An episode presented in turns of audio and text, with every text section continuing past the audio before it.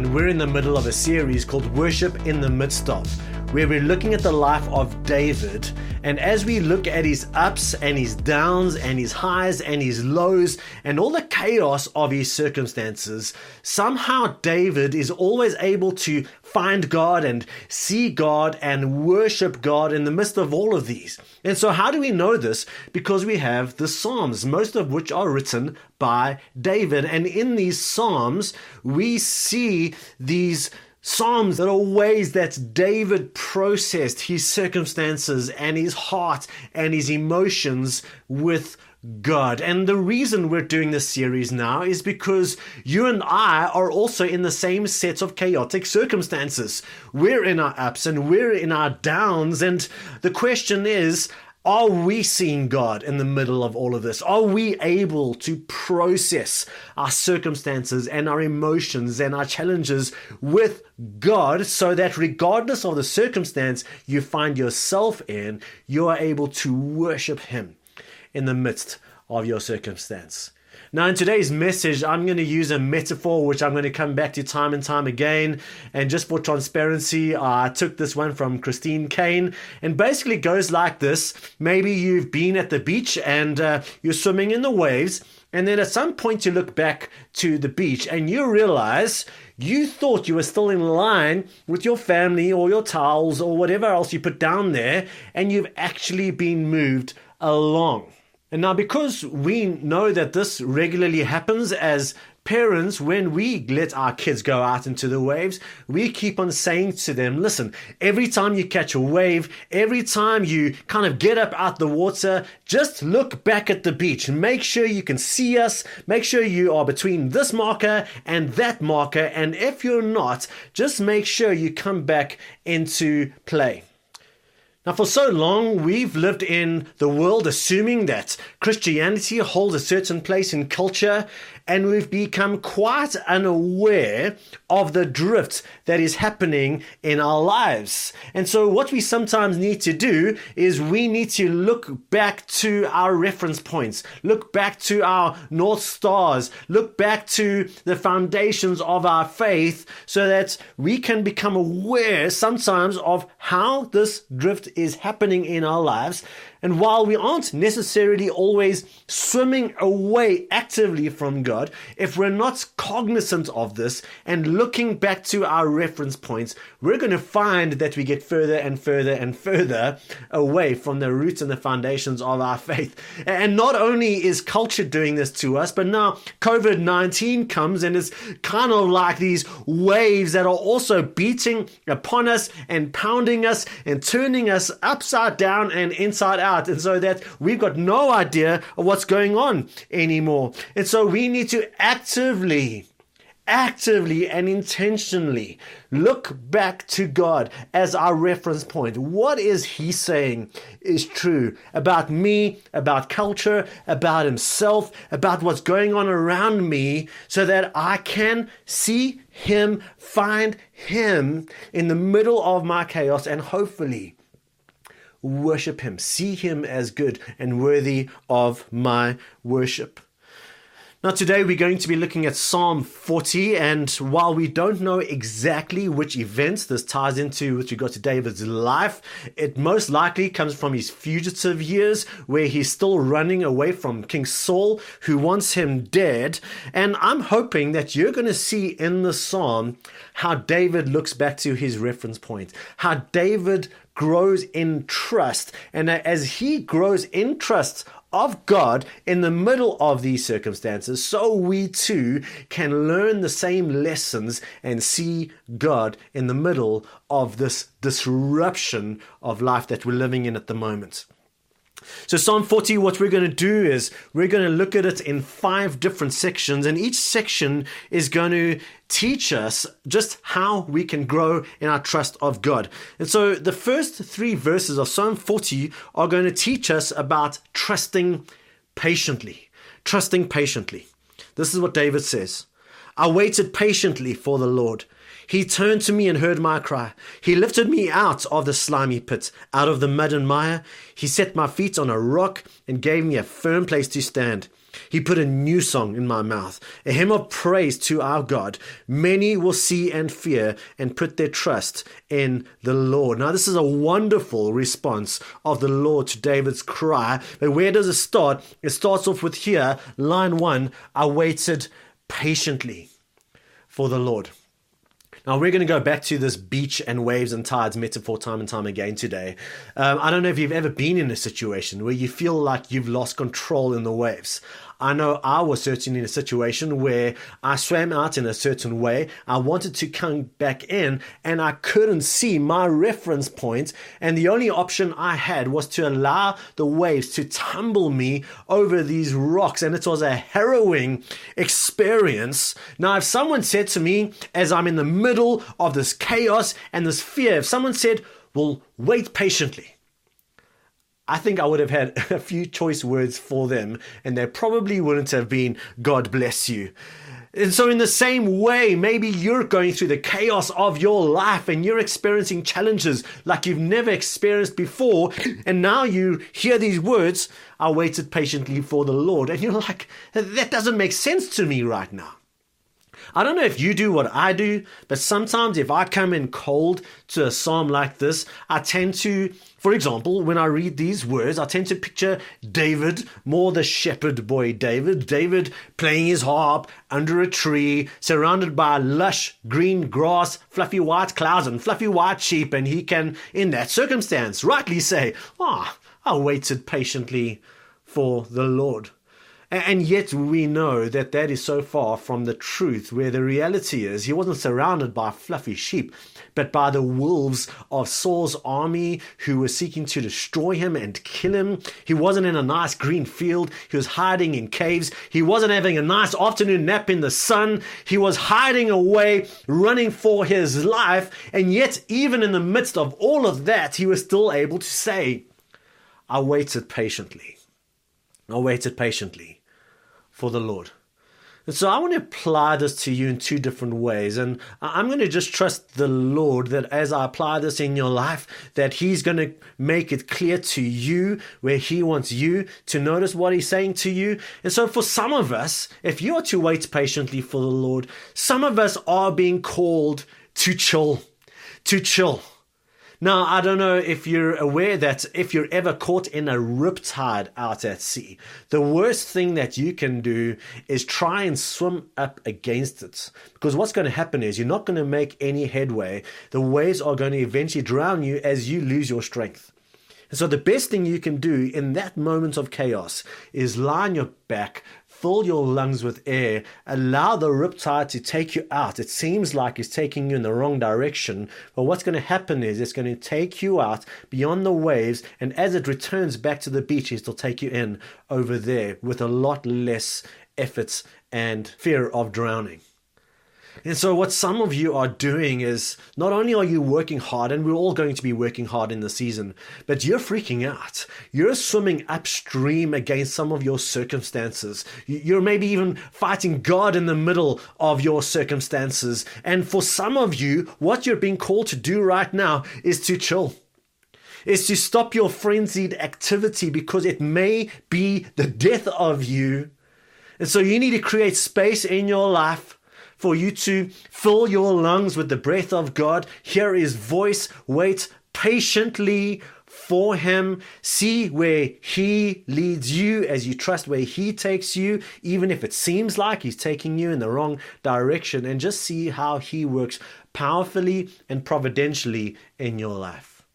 Whereas some of you maybe just simply cannot afford to do that. And so you are busy. You've got emails to send. You've got meetings to be at and to lead. You've got mouths to feed. And so, yes, life is chaotic for you. And so, what does it mean to trust God patiently in the middle of this frenzied activity? And, I think what it means is, is to trust God expectantly. Because if I continue to trust Him, I'm going to trust Him today. I'm going to trust him tomorrow. I'm going to wait on him the next day. And kind of like in the waves, every time my head comes up above the water, I'm going to look for him. I'm going to look for those reference points until I see him. and he answers me and I hear his voice and I'm able to align myself with the reference points of who he is and what he is saying.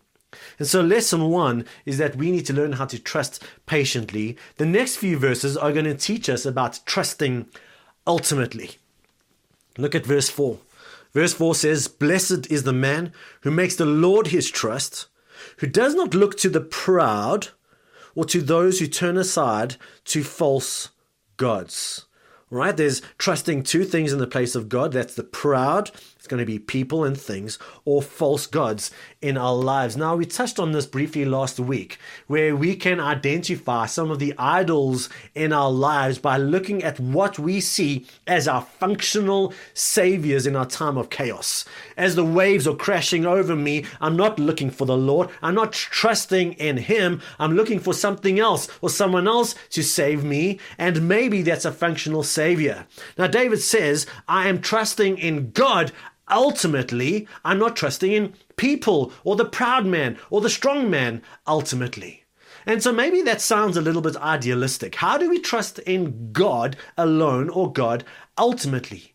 Because, yes, it is true, you do need to lean on people. You do need to trust people. You do need to lean on your doctor or your family or your financial advisor or your friends or your church. In this time, we do need to lean on them. But somehow, while we lean on them, we don't trust them ultimately. Because here's the thing about the strong man, the strong person that you're hoping to save you in this time. If you look to them instead of God, the, the issue is they also have their own issues. You know, maybe the, the doctor you're trusting in. And, and again, I don't want to make you depressed. We do need to learn how to lean on other people. But at the end of the day, they also maybe have some concerns that are causing them to be, be distracted. Maybe they also have some health issues in their family, or maybe they also have suffered grief or suffered loss. And so we cannot lean wholly on them, but we can lean wholly on God. You see, these people in our lives have their own issues. They are finite and they are fallible. And then this verse talks about the things that we look to as God in our lives. Now, this goes beyond just leaning on someone for help. This is when I start to see good things as God things, as ultimate things. And I, I know that I see them as God in my life because I be de- I'm defined by money or I'm defined by my appearance. And if I can have more of this thing in my life, then I'm okay as opposed to trusting God ultimately. And here's the thing about these false gods in our lives, these functional saviors. No one but God can bear the weight of being God. Every other God, every other functional Savior will disappoint you, will use you, will spit you out. But God, our God, is the one who is all wise, who has infinite capacity to love and to respond to you and to be sovereign in your life. And so we need to learn how to trust God ultimately. And so David's got a bit of a life hack to help us do this, and that we see in verse 5, where he says, Many, Lord my God, are the wonders you have done, the things you planned for us. No one can recount to you. Were I to speak and tell of them, there would be too many to declare. And so, what I want to challenge you to do so that you can see God for who He is is to write down, bring to mind, to journal all the good things that God has done for you in this life. Maybe you're going to even cast your mind to the Word. You're going to think about how God has created you, how He knew you before you were born, how God has worked good things in your life or bad things for good in your life. How God has sustained you, how God has saved you in Christ. He has given you His Holy Spirit. And then maybe you think about those markers in your life where you can point out, yes, that's where God's goodness was seen visibly and experienced in my life. And as we itemize those things, our eyes grow as we see Him, as we see more of Him, and therefore I trust Him more. Now, as we move on to the next few verses, we're going to see how David is teaching us to trust God totally. Trust God totally. Now, many of us, and this is something that I've seen regularly, is that uh, especially in the church space, we learn how to trust God with the areas that we think are his areas, but then I trust me with the areas that I think fall under my jurisdiction. All right, so I trust God with kind of spiritual things. And then when it comes to life and business and everything else, I only trust myself. So, how do we trust God totally? You know, there's a scene that plays itself out regularly in almost every single TV series and every single movie where someone goes over the side of a building or the side of a bridge and they manage to hold on to something. All right, and there's someone is at the top and they're reaching down their hand and they are just out of touch with each other. And at some point, this person knows that if they don't do something soon, they're going to die to the, their death, right? And so the person at the top is saying, let go and just trust me. Now, it's not enough for the person at the bottom to say, I trust you. At some point, they need to take the plunge. They need to take the risk, right? And take their full weight of their life and place it in the hands of this person who is reaching down to save them. And this is what God is asking you to do. It's not enough for us to say we trust Him. We need to know how to trust Him totally, to take the full weight of our lives, not just the so called spiritual or Christian or churchy things, the full weight of our lives and trust Him. So, what does this look like? Well, let's read verses 6 to 8. Sacrifice and offering you did not desire, but my ears you have pierced. Burnt offerings and sin offerings you did not require. And then I said, Here I am. I have come. It is written about me in the scroll. I desire to do your will, O my God. Your law is within my heart. Now, this reminds me of a skit that uh, one of my friend's brothers did when we were in uh, youth group in high school, and we were on a youth camp. And um, you know, skits are little plays that kids put on to make a point or to make you laugh. All right, so it was uh, skit that he performed on his own and basically he stands up there and he's pretending like he's in church and basically what's happening is um, you see by his actions that the offering bag is coming around. And so the offering bag comes around and he digs into his pockets pulls out his wallet looks for a few coins and throws it in the offering bag. But as he's about to move it on he kind of hears from heaven and he's like he realizes that god wants more for him. So he takes the bag back and opens up his wallet again and pulls out a few notes and he puts that in the bag, feeling proud of himself, moves it on, and then just before he lets go of it, he hears from heaven again. And God wants more from him. So he brings it back and, you know, pulls out and takes the whole wallet and puts it in the bag. And then now he, th- well, that's all I've got, right? And so he moves it on, and then he realizes God still wants something more from him. And really, that escalates until he gets it. And he himself, kind of metaphorically, climbs into the offering bag. See, God doesn't always want the little things that we can do for Him. He wants you. He wants you. He doesn't want you to think like you owe God because I've done this and this and that for Him. He wants all of you. He wants your whole life. You see, listen, you can go and make literally the worst decisions in your life. And if you genuinely call out to God, He will save you because He is good and He is that good.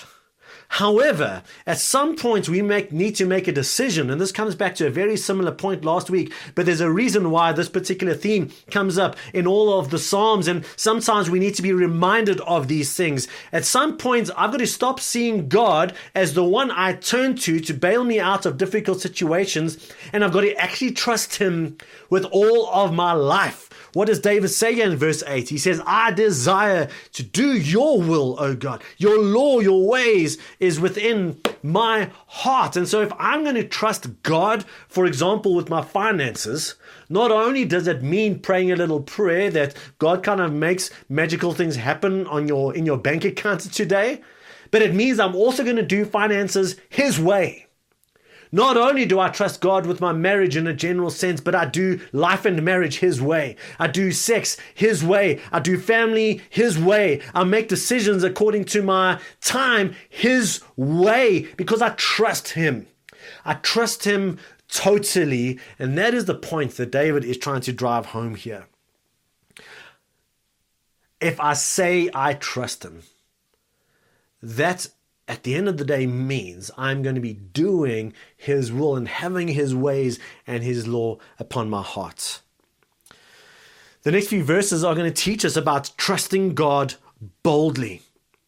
Trusting God boldly. Now, let's go back to this metaphor about being at the beach you know 20 30 years ago life was pretty easy especially if you were a christian the culture was generally christian a lot of the things upsetting us weren't present all right we could switch our lights on and they would stay on everyone hadn't moved to canada and australia yet all right uh, things were kind of economically more stable in our lives and that's kind of like being at the beach where things are super chilled there's no big undercurrent and the waves are just lapping at my feet. And so, yes, every time I look back to the beach, oh, there's Jesus. All right. I feel pretty secure in where I am.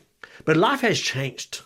Uh, we don't have little waves tapping at our feet anymore. All right. We've got big waves dumping on our heads, turning us upside down. We've got currents pulling us in 40 different directions.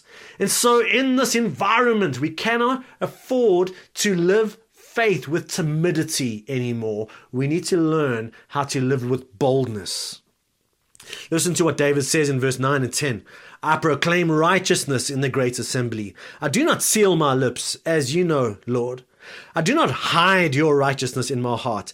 I speak of your faithfulness and salvation. I do not conceal your love and your truth from the great assembly. Now, listen, boldness with our faith doesn't necessarily mean rocking up at the beach with our Jesus cozzy, our Holy Spirit towel, our victory in Jesus blanket and umbrella, blood of Jesus sunscreen all over me. I've got my Bluetooth speaker and I'm playing my contemporary Christian music and I'm doing this to be bold for Jesus. You see, there's a difference between boldness and being brainless because if I see you on the beach like that, I'm going to avoid you, right? The problem is with the guy wearing the Jesus cozzy, he probably can't even swim in these currents. So, what does it mean to be bold? What it means to be bold is to recognize that there are so many things competing for my attention. I'm in this current that is pulling me away from those markers. And if I am going to remain true to these markers, I am going to need to swim in the opposite direction where the currents are taking everybody else that way. I need to be willing to be criticized and misunderstood for the sake of staying true to my faith. And that's going to require boldness. But in addition, that boldness is going to require us to recognize that there are other swimmers out there that are getting sucked under, that are struggling to keep their heads above the water. And so it is going to require boldness and courage from you to engage them and to point them to towards these reference points. That is ultimately the truth and the reality of God and Christ in their life. He's the only one who can save them in the situation. And then the final few verses teach us about trusting vulnerably. Trusting vulnerably. So, where do I get that from? Well, let's read from verse 11 to the end. Do not withhold your mercy from me, Lord. May your love and your truth always protect me. For troubles without number surround me. It's outward troubles. My sins have overtaken me, and I cannot see this inward troubles. They are more than the hairs of my head, and my heart fails within me. Be pleased, O Lord, to save me. O Lord, come quickly to help me. May all who seek to take my life be put to shame and confusion. May all who desire my ruin be turned back in disgrace. May those who say to me, Aha, aha, be appalled at their own shame. But may all who seek you rejoice and be glad in you. May those who love your salvation always say, The Lord be exalted, and yet I am poor and needy. And may the Lord think of me. You are my help and my deliverer. Oh my God, do not delay. What we see here is David's willingness to admit his weakness and his faults, to humble himself and come to God in all weakness and vulnerability, declaring, Here is my great need of you. And guys, we need to learn to do exactly the same thing. I know, I know some of you push back saying, but that makes me feel weak and exposed and vulnerable. And the point is exactly you see, maybe your friends are impressed by this bold front that you put on. Or maybe your family are even deceived when you act like you've got it all together. But when we come to God, it's kind of like, and again, parents would know this. I don't know if you've ever been in a situation where you know someone, or in this case, your kids need your help on something, but they're like, no, we've got this. We've got this down. Now, you know they don't have this down, but they're too proud to admit it. They're too proud to admit they need your help, to admit their weakness and their dependency upon you. So, what do you do? You say, okay, that's fine and you watch them kind of just spiral down, right? Now, by us coming to God, thinking we don't need Him, thinking that I've got it all together, I'm strong, there's no problems in my life, the net result is we are cutting ourselves off from the help He so badly wants to give us. And so God is calling us to get desperate and weak and vulnerable. God's word says that God opposes the proud, but He gives grace to the humble. And so I need grace. I want grace. By definition, is that with which uh, that which only God can give. I need what only God can give. And the way I access that is not by coming to Him in my strength, but by coming to Him in my weakness. So, as we wrap up, by way of application, we've already touched on a number of practical areas in your life. But we realized that last week when we spoke about praying scripture, that this is something that we need to drive home a little bit more. We need to help you and equip you to do this a little bit more. Ultimately, not giving you five things to do, but putting you in touch with God's word and God's spirit in prayer, abiding in Him, experiencing the transformation that only He can bring by His presence and His power. By praying scripture, this is a way of coming vulnerably before Him, trusting Him and Him alone. And so I want to give you four very basic points to help you pray scripture. And the first one is to be aware. There are going to be four A's. Number one, be aware. What I mean by that is notice what the Holy Spirit is wanting you to notice. What point stood out for you in today's message, or maybe even more importantly, which part of God's word seemed most alive to you, or most convicting, or most challenging, or, or, maybe you're trying to avoid those verses because you know God is calling your attention to those verses? Be aware of those verses and actually be willing to go to where God is taking you. And then, number two, I encourage you to admit. And so, for example, if God is saying to you, I want you to be aware of verse 11 and 12, where we've been called to come to God in our weakness and our vulnerability. All right, what I'm going to start to do is I'm going to admit what comes out of these verses. So, for example, do not withhold your mercy from me, Lord. There might be something in me that's saying, Lord, I, I don't deserve your mercy. I've failed. And I keep on looking everywhere but you. And so please don't withhold your mercy from me. And may your love and your truth always protect me. For troubles without number surround me. And I don't just pray those words, itemize them. What are those troubles? Lord, I'm so afraid about what's going on financially in our nation and even in my own bank account. I don't know what to do about it. I, I, I don't know where to turn. Or, Lord, there are some health issues that I'm deeply concerned in the people around you or in my own life. This is a trouble that I'm not looking for, but it's, it's taking up valuable space in my heart and my mind. And so there are all these troubles around me. List them, itemize them, pray them out towards God. This is not informing him. He knows these things. It is trusting him with these issues. And my sins have overtaken me, and I cannot see. All right, and this is an opportunity for me to admit my need for him and to admit where I'm struggling. Then, number three, I'm going to amend. And what do I mean by that is I need to amend my thinking. Here's how I've been seeing these troubles. Here's how I've been seeing my circumstances. But as I look back at this reference point, I need to change what I think. I need to amend what I think. So, God, in these verses, what is ultimately true? What do you say about me? What do you say about my circumstances? And so maybe you let to verse 5. Oh, Lord, many are the wonders you have done, the things you planned for us, and so on. And so, yes, Lord, I'm going to just itemize and I'm going to remind myself of all the good things you have done. I'm going to allow my heart and my faith to grow, my vision of who you are and your goodness to grow as I fix my eyes on you, Lord, and your goodness. And I redefine my perspective by your word. And finally, act.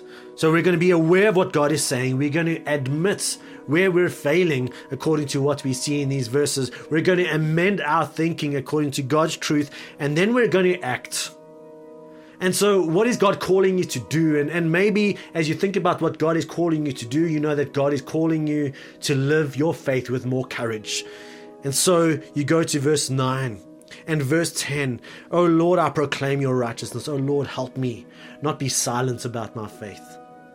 Help me look for you. Help me be willing to swim upstream against those who are swimming in the opposite direction. Give me strength that I do not have in order to do that. Lord, let me see those reference points with utmost clarity so that I can stay with you. Provide all I need for that. And Lord, make me aware of those around me who are drowning, who are struggling. And may I too be a point of encouragement and grace in their life. And so, as we go through these four A's, that was just one way that we could process this psalm in that way. But you got to figure out what God is saying to you, what God is calling you to do. And so, as we wrap up today, let's pray, Father. I do ask that every single one of us will have a profound sense of what you are wanting us to be aware of. I pray that even now, your voice would become clear in our mind, in our heart, in our consciences. As we look at Psalm chapter 40, there are going to be verses that stick out that you are wanting us to engage with you in as we trust you. And Father, as we come to you in prayer, as we pray these scriptures, God, I pray that we would not only see words on a page, we would see you.